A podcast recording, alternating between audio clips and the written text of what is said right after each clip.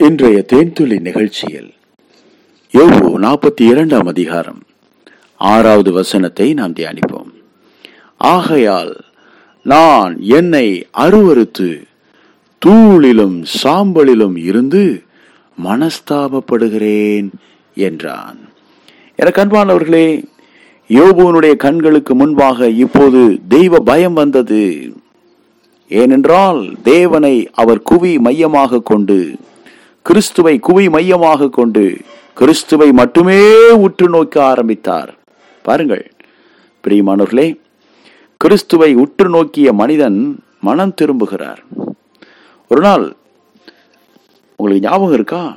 சகையு என்ற ஒரு குள்ள மனிதன். இஸ் எ டாக்ஸ் கலெக்டர் ஒரு வரி வசூல் செய்யக்கூடிய ஒரு மனிதன். ஆனால் அவருடைய வாழ்க்கையிலே அவர் மிக குள்ளமாக இருந்தார். அவர் கிறிஸ்துவை காணாத எவருமே அப்படித்தான் குள்ளமாக இருக்கிறார்கள். கிறிஸ்துவை தெரிஞ்சுக்கிட்டதுக்கு பிறகுதான் அவங்க வாழ்க்கையே மிக உன்னதமாக உயரமாக மாறுகிறது.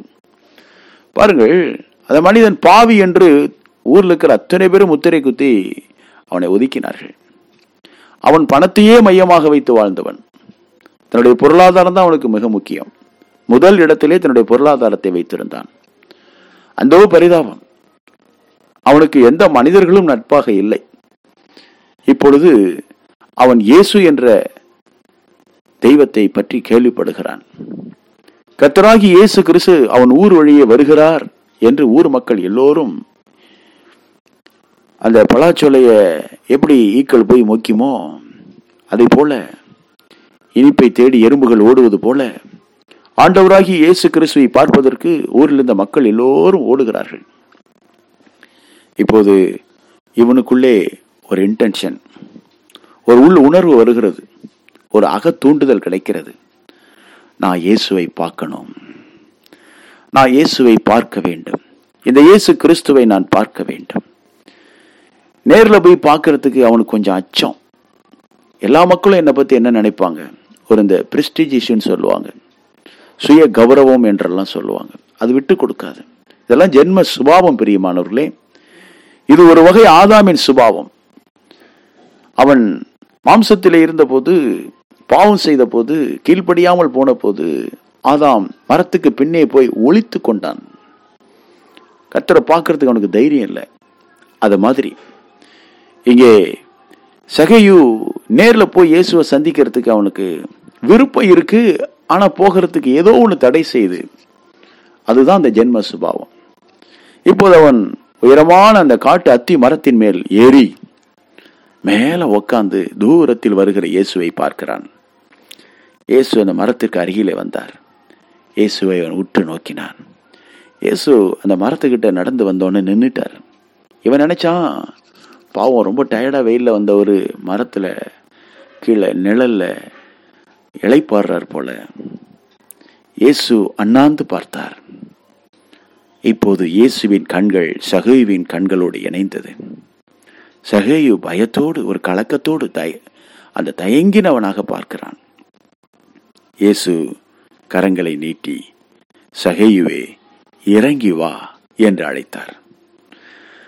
அந்த உன்னத பெருமையில இருந்த அந்த மனிதனை கீழே இறங்கி வரும்படி பணம் பணம் பணம் என்ற ஒரு உன்னத நிலையிலே ஓடிக்கொண்டிருந்த அந்த மனிதனை கீழே சற்று இறங்கி வரும்படி இயேசு அழைத்தார். மெதுவாக இறங்கினான். இயேசு சொன்னார் சகேயுவே சீக்கிரமாய் இறங்கி வா.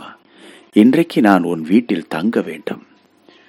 Wow what a wonderful opportunity எவ்வளவு அருமையான ஒரு வாய்ப்பு. யாரை பார்க்க வேண்டும் என்று விரும்பினானோ தயங்கினானோ அவரே இப்பொழுது அவனை கூவி அழைப்பதும் அவன் வீட்டிலே தங்க வேண்டும் என்று தன் விருப்பத்தை சொல்வதும் அவனுக்கு ஆச்சரியமாய் இருந்தது. நான் நினைக்கிறேன் தொப்பென்று அவன் குதித்திருப்பான்.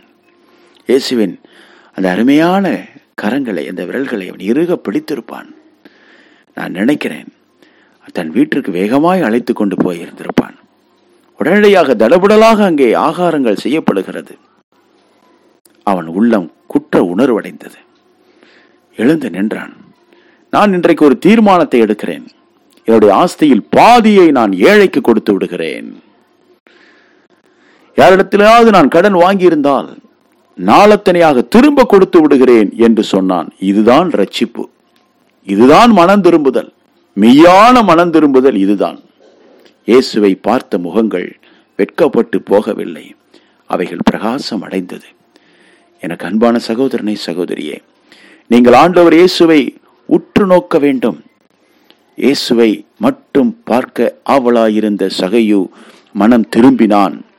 அதை போல இங்கே யோபு கர்த்தரை நோக்கி பார்க்க ஆரம்பிக்கிறார். அவர் எப்படி சொல்லுகிறார்? ஆகையால் நான் என்னை அருவருத்து தூளிலும் சாம்பலிலும் இருந்து மனஸ்தாபப்படுகிறேன். இதுக்கு முன்னால இப்படிப்பட்ட தாழ்மை அங்கே இல்லை. இதற்கு முன்னால கர்த்தரோடு வழக்காடினான். இதற்கு முன்னால கர்த்தரோடு எதிர்த்து பேசினான். கேள்வி கேட்பேன் அவர் எனக்கு பதில் சொல்ல வேண்டும் நான் வழக்காட வேண்டும். இப்படி எல்லாம் பேசின யோபு இப்படி சொல்றாரு. நான் என்னை அருவருக்கிறேன். தூளிலும் சாம்பலிலும் இருந்து மனஸ்தாபப்படுகிறேன். அன்பானவர்களே இயேசுவை நோக்கி பார்த்தவர்கள் தங்களுடைய தங்களுடைய எல்லா பாவங்களையும் பார்க்கும்படிக்கு அங்கே கர்த்தர் வெளிச்சம் போட்டு காண்பிக்கிறார். இப்போதான் யோபு உண்மையான மனிதனாக தேவ மனிதனாக தேவ பிரியனாக மனம் திரும்பியவனாக மாறுகிறார். கத்தராகி இயேசு கிறிஸ்துவை நோக்கி பார்த்தவர்கள் தங்களை தாழ்த்துவார்கள்.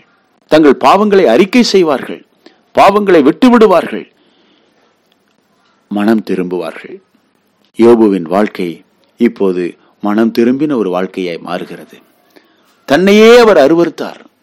நான் எவ்வளவு மோசமானவனாய் இருக்கிறேன் அவர் மேலே அவருக்கு ஒரு வெறுப்பு வருது. தேவன் மட்டுமே சர்வ வல்லவர் என்பதை அவர் அறிந்து கொண்டார். அவருடைய காதினால் அவரை குறித்து அவர் கேள்விப்படுகிறார்.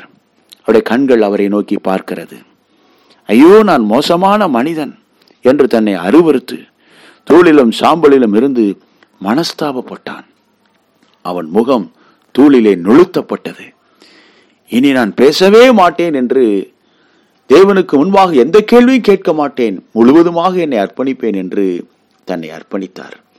இதுதான் மனம் திரும்பின வாழ்க்கை. கர்த்தர்தாமே உங்களையும் இவ்விதமாய் மனம் திரும்பும்படி அழைக்கிறார்.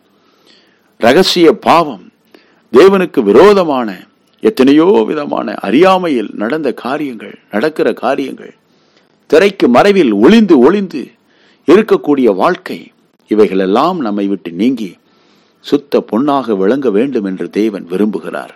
அன்பானவர்களே நம்மை ஒப்பு கொடுப்போம் கல்வாரி சிலுவைக்கு கீழாக நம்மை ஒப்பு கொடுப்போம் சிலுவையிலே அருளாதர் இயேசு கிறிஸ்து சிந்துகிற ரத்தம் உங்கள் மேல் வழிந்தோடும். உங்கள் பாவம் அனைத்தும் மன்னிக்கப்படும். நீங்கள் யோபுவை போல ஆசீர்வதிக்கப்படுவீர்கள். ஆண்டவரை சுவி நாமத்தில் மனத்தாழ்மையோடு கேட்கிறோம். நல்ல பிதாவே ஆமேன்.